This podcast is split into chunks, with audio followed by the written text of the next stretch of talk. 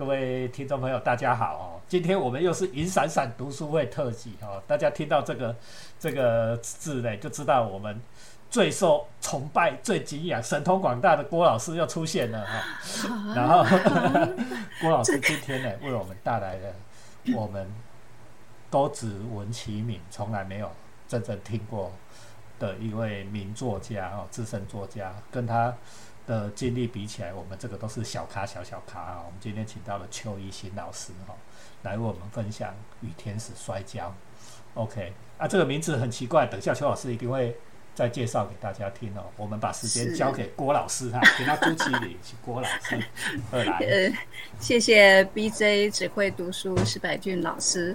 呃，今天。呃，又重新在这个频道上见面聊天，真是很开心哦。我老是等着看百俊老师会不会随时 call 我一下，但是他他的这个这个交友太广阔了，他的 所以所以等着等着，我就赶快自投罗网，自告奋勇说：哎，我们有一个很棒的这个这个旅行作家，对旅行有很多的思考的呃老师，呃。实在是应该让他来这里聊一聊，所以今天呢，我们就有呃邱一新老师就特别为我们留下时间了。那一新老师，是不是请你先简单自我介绍一下呢？我呃，我我我姓邱嘛，叫邱。哦，那那过去长期的在媒体工作，嗯，啊，也在《中国时报》《时报周刊》啊。哦，那后来在 TVBS 啊也做了十几年啊，嗯嗯，大概是是是这样。那后来原来就是个媒体人，对，好，宝春师傅就邀请我到他公司来，啊，所以我现在在高雄，嗯，那算一算也快八年了，嗯，将八年了，啊，那那那有朋友也问我说，那你从媒体业到烘焙业，好，那这样还习惯吗？那我我是这样来，我是这样来解释自己，哈，哦，也这样介绍自己。我是觉得，如果如果我让面包，哦，也承载着知识文化，那么面包也是一种媒体。所以在很多情况之下，其实我们，如果你让它承载意义的话，哦，载体是什么不重要，它其实你说不知不觉的，你也是在做媒体工作。好，我这样介绍自己。是，谢谢邱老师哦，那个真是那个丰富澎湃的一个生命旅程啊。呃，从媒体业，呃，然后呃到面包业。呃，你我们只希望你不要吃太胖就好了。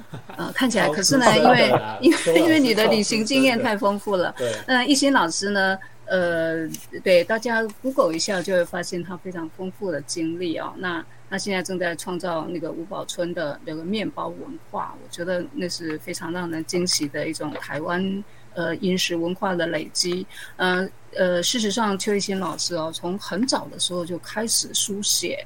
那个我认为的现代的旅行书写啊，从那个饮食怎么吃，他到哪里都追着吃，吃美食，那他也应该算是台湾美食这些这这些书籍的鼻祖了。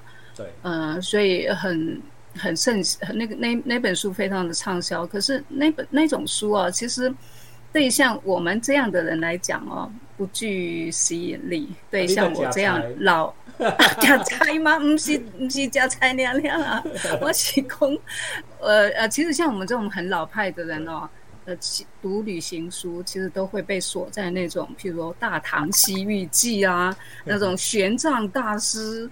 在那个工业时代之前，你的旅行工具实在是非常素朴简单的。那你就是从人的限制里面要去探索空间，从那样的概念去去去累积下来的。所以对这些现代的这些，呃，谈谈呃呃外面的世界经验，我们其实就不会去去翻开它。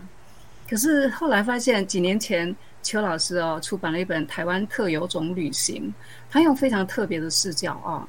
呃，摆脱了他原来过去那种美食啊，这个这个丰富华美的旅行啊，那开始探索台湾的山林野地，用他非常独特的视角。所以大概五六年前，我就非常注意到他的书。那去年呢，他又出版了呃《与天使摔跤》这一本书。而我们来看一看，我就发现，呃，这本书有非常独特的视角。那待会我们就请邱老师啊谈谈这本书的缘起，为什么这本书？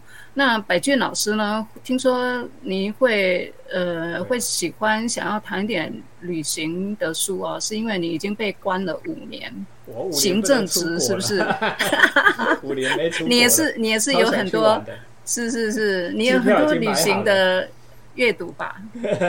机票已经买好了。然后机票买好已经有一些目的地了，所以等一下要请邱老师来给我们开示哈。我要开始大 大前辈的那种。不行，他那个开示一定要用两小时的概念，所以我们今天呢还是放在那个邱老师的那个呃《与天使摔跤的缘起》这本书的出版缘起，邱老师。哦，谢谢郭老师哈，那这样推荐我的书哈。那其实这个。我我有另外一本书哈，叫叫做《人生的旅行重者》哈，那后来被一位读者看到，那看到以后，他就跟出版社要求，就希望跟我见面。那出版社了解原因以后，就建议我跟他见面。原来他希望我带他去追寻爱迪生，因为爱迪生是他他很他觉得偶像是不是？对，偶像，他是粉丝。是大概我认为是台湾最坚强的粉丝哈。那怎么说呢？你看爱迪生有他发明留声机，那他竟然收藏了二十多部的留声机。就是你这个委托委托者收藏了二十几部的留声机。这个一个哎一个李女士哈，那因为我私下有有尊称她另外名字哈，因为她有千叮万语不能泄露。那当然那当然。那我们就讲她是爱迪生迷哈。那本来他找我的时候，我那时候还在媒体上班，很忙，不可能嘛。可是突然之间，公司就是改朝换代，那我就被迫离开。我以为会工作一辈子的的职场，嗯，哦，所以那时候突然之间变成有空了，哦，所以我就开始做一些功课，然后就完成他的梦想，带他去。去美国去寻找爱迪生，从爱迪生的出生地到他过世这整个过程。可是这里面有一个很重要的哈，如果只是看他的发明物，看这些，很快就可以完成，去博物馆就解决了哈。可是我我我我是对旅行有一个看法哈，嗯，就是旅人的目的地从来就不是地方，而是一种看待事情的新的方式。这个跟创新也有符合，所以我当时会接这个 case，我觉得也符合爱迪生，他是发明家，其实发明的东西虽然多，但是他更多的其实是做创新的工作，好，在前辈的一个前人的基础上做了很多的创新，像像我们现在说的那个电报机，其实都是这样哈，那一代一代的创新，所以为了这个事情，我我就觉得说，我我我。我就想用我这样的观点带他去美国寻找爱迪生，而不是只有说，哦，拿着爱迪生的传记这样走一下。哦，我尽量的在整个过程里面去找到爱迪生怎么样看事情或花园这个东西它背后的缘由。好，所以所以对邱老师，那这样听起来就是说，这原来是一个非常单纯的旅行。他把你视为一个非常优秀的导游者，然后呢，邀请你陪他走一趟爱迪生的人生之旅的的寻访。但是呢，你又把它加上了你自己对长久以来对于旅行的观点，然后设计了一套旅行，然后书写，对吗？对，那个是第第一趟是没有计划要写，是后来出版社还有一些朋友鼓励我将这个旅行故事写下来。所以后来我又再次去一趟，哇，是这样。所以这样两次都是都是开车旅行哦。你你，我想那个教务长知道，在美国旅行一定要 要要要开车旅行，才有办法。没错，开美国很多人不知道，就是开车最好玩。对，那第二次第二次旅行的时候，我突然有一些领悟了。哈，这个书名刚才有提到这个书名《与天使摔跤》哈。嗯。哦，因为我那时候突然有一个感觉，就是我记得是在俄亥俄俄亥俄州的路易斯维尔哈，路易斯维尔这个地方做那个那个河轮的时候哈，那时候刚好是一个 sunset cruise 哈，然后我那时候突然不知道为什么突然。有一些感动，那感动倒不是那个风景，而是突然想到自己这个人生阶段，哈，哦，因因为有点感觉，就是一个阶段的结束，另外一个阶段的开始，所以有时候这个结束跟开始，哈，其实都是都是一体两面嘛。所以我那时候因为在研究那个白星记的故事，哈，白星记这个美国最伟大的小说之一，哈。哦，那我我我因为有去拜访那个作者写作的地方，没有，我他他用了很多的用了很多的比喻哈，在他的那个《白星记》里面哈，比如说行就就是包括那个船长哈的名字什么都是跟跟整个圣经里面的人物是有关系的哈，所以在这个观点之下哈，我我就觉得我就拿那个雅各。在一个渡口跟天使摔跤的这个故事，哈，哦，那个雅各摔跤以后，那个天使祝福他，就说以后你不要叫雅各了，你就叫以色列。所以这个是什么？这个雅各的开始，呃，雅各的结束，人生阶段的结束，也是另外一个阶段的开始。嗯嗯。所以也是以色列的开始。嗯。哦，所以从这边我是拿来象征，做一个象征自己，说这一趟旅行。嗯，哦，是我的一个阶段的结束，可是也是我另外一个生命阶段的开始。对耶，对耶，邱老师，我作为一个是是是，我作为一个非常认真的读者，我确实在这一本书里面读到了你这种把这本书当成是一个回顾之书、重整之书，然后再出发之书，所以他他。他事实上，如果一个呃对这个圣经背景不知道的人哦，你这本书呃其实也你只要一翻开来，确实就能够得到那样的启示启发。所以你这这本书里面，事实上我觉得你结合了很多自己对于自己好像是初老的邱一新正在回顾叩问青春时期的邱一新的部分也存在。因为你，譬如说，你回到那个纽瓦克去，然后呃，你曾经居住的地方啊，然后你就勾起了回忆。那甚至你你看那个钱钟书的这个《围城》的时候啊，你还在问说：“哎，这个我我我会自问，如果当初我没有受到那么多呃美国梦的影响，你会不会出国留学？然后出国留学之后呢，完成学业之后呢？”呃，呃，到底为什么会回到台湾来？你你会不会再回到台湾？你好像老年，呃，对不起，你还没有老年，对不对？没关系，没关系，我我书里面是承认我。我我觉得你你你正在不断的跟你自己青年时期的你对话，然后呢，你还不沉溺在那个回忆里面啊。那那这个部分是我特别感动的。百俊老师，你也在美国留学过啊？嗯哼，这个你还你。你重回美国的时候，你会这样问自己吗？就是说，你为什么当初来？我这就我后来又回去 Cornell，我在 Cornell 了哈，就是 Cornell 大概就是从离纽约大概五个小时左右的车，然后在那个到巴法罗的中间，在在那个拿瓜 o 的中间这个中间的路上，嗯然后我大概十年前我又回去了一次 Cornell。然后我还特别会去我们那个我当初住的宿舍，因为当初很穷，是 啊，就住在那个。邱老师当时候也是这样，都很穷啊，就是住在那个学生的宿舍，然后一个人一个房子，连浴室、浴厕都还没有的那一种，那种那种单身宿舍，我就坐站在那一个地方了哈，然后就在想说，年轻的时候曾经在这里度过冬天，哦，都邱老师应该知道那个我们那个美东。的那个冬天呢，吓死人嘞哈！对，我曾经在这里度过冬天哦，我因为很穷，没有办法出去外面餐厅吃饭，哦，然后所以我们那个台湾同学都是卤一锅猪脚啊，或者是猪内脏，因为那个美国人不吃，啊，我们就很便宜，不就买很多猪内脏就卤一卤，啊，卤一卤冰箱冰在冰箱，然后。就是就把它冰起来，啊，每天吃一点点，这样子过过日子哈。我还记得那个卤卤完的那个卤锅啊，还是烫的，搬出去那个阳台，就这样放下去而已。只要过十五分钟、二十分钟，就就冰冻了，就结冻了。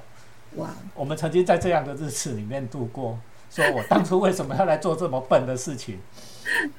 啊，我我那时候就在想哦，我我是台大练电机的啦哈，我就在想说，诶。我我去到国内哦，结果他教的东西比我在大学的时候，我去那里工作室了哈，比我大学的时候教的还简单。那个电子学教比我们在台大电机教的还简单，这是真的。OK，那我到底是为什么而去？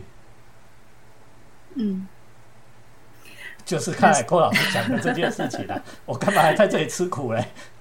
因为那些我都会啦。对，青春的时候都有一种梦，然后你就跟着那个梦去去去去走它一趟。我们那个时代就来来来来台大去去去去美国嘛，也根本没有想为什么嘛，然后就去到那里，结果发现根本不是那一回事嘛，哈。但是后来会不会后悔？我不知道邱老师有没有后悔？后悔什么？就是后悔我当初走那一趟。我我不是我们两个有一个很大不一样哦。嗯，你去康奈尔应该是。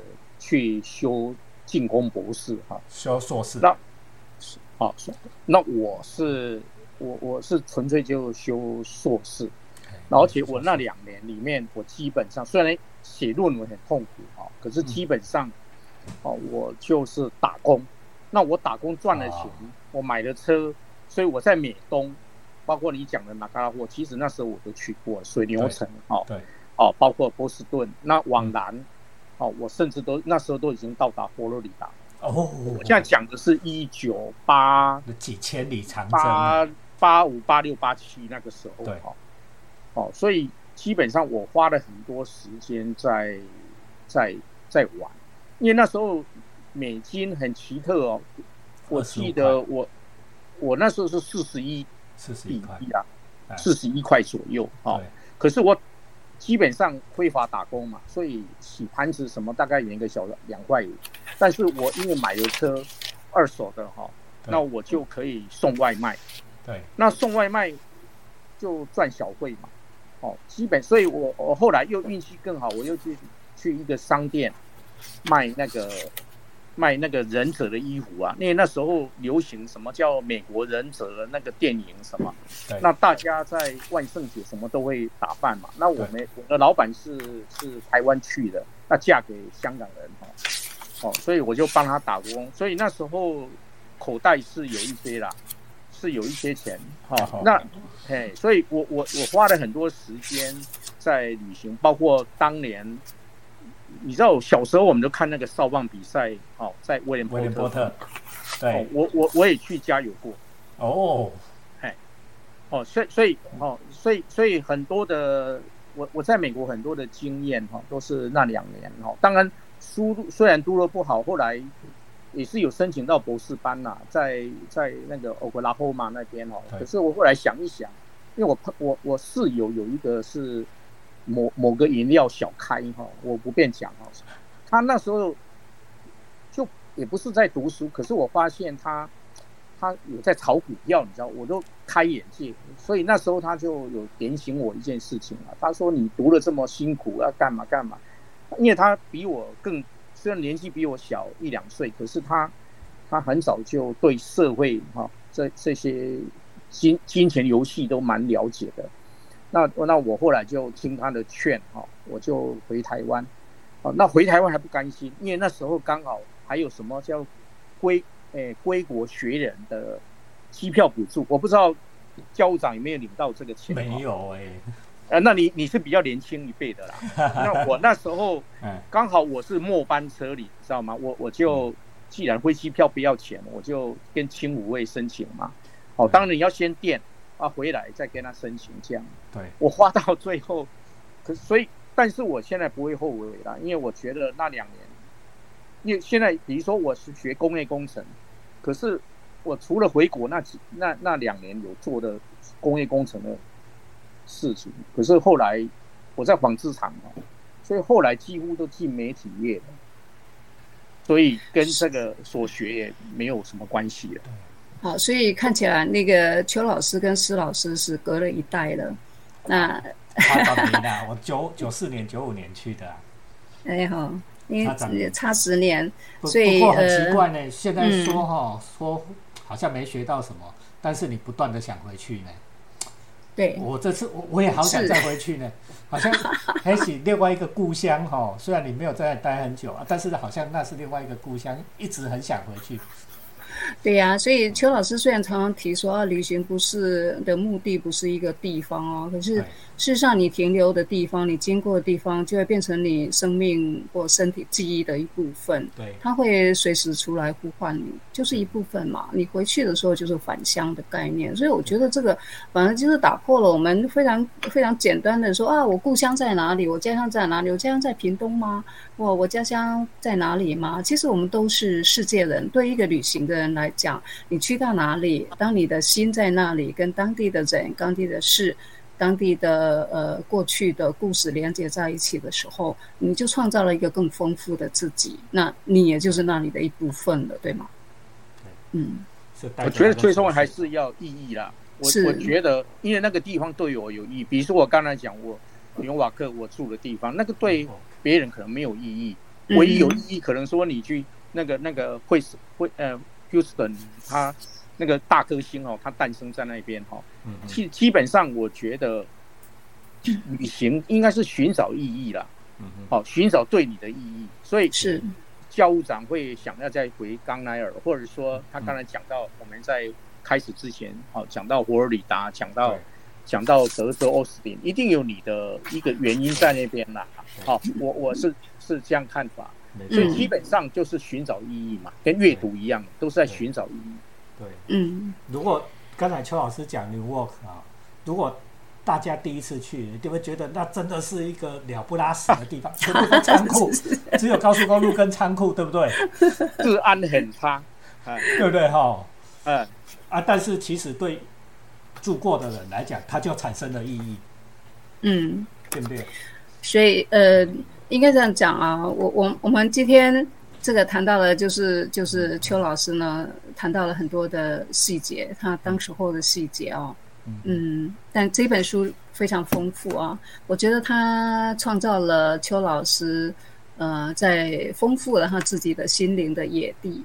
他虽然去到回到他熟悉的这个呃年轻时代熟悉的地方，甚至他在这里面哦，呃也想要加一点他自己长久以来啊在商业界的呃这个专业思考，那甚至还还简介了一些呃科普的讯息，所以这这本书是很很有野心的。他呃某一个程度，我我我同意。真的，我哪有什么权利讲同意？真是糟糕！就你跟何专交就对了。我邱老师就摔跤了。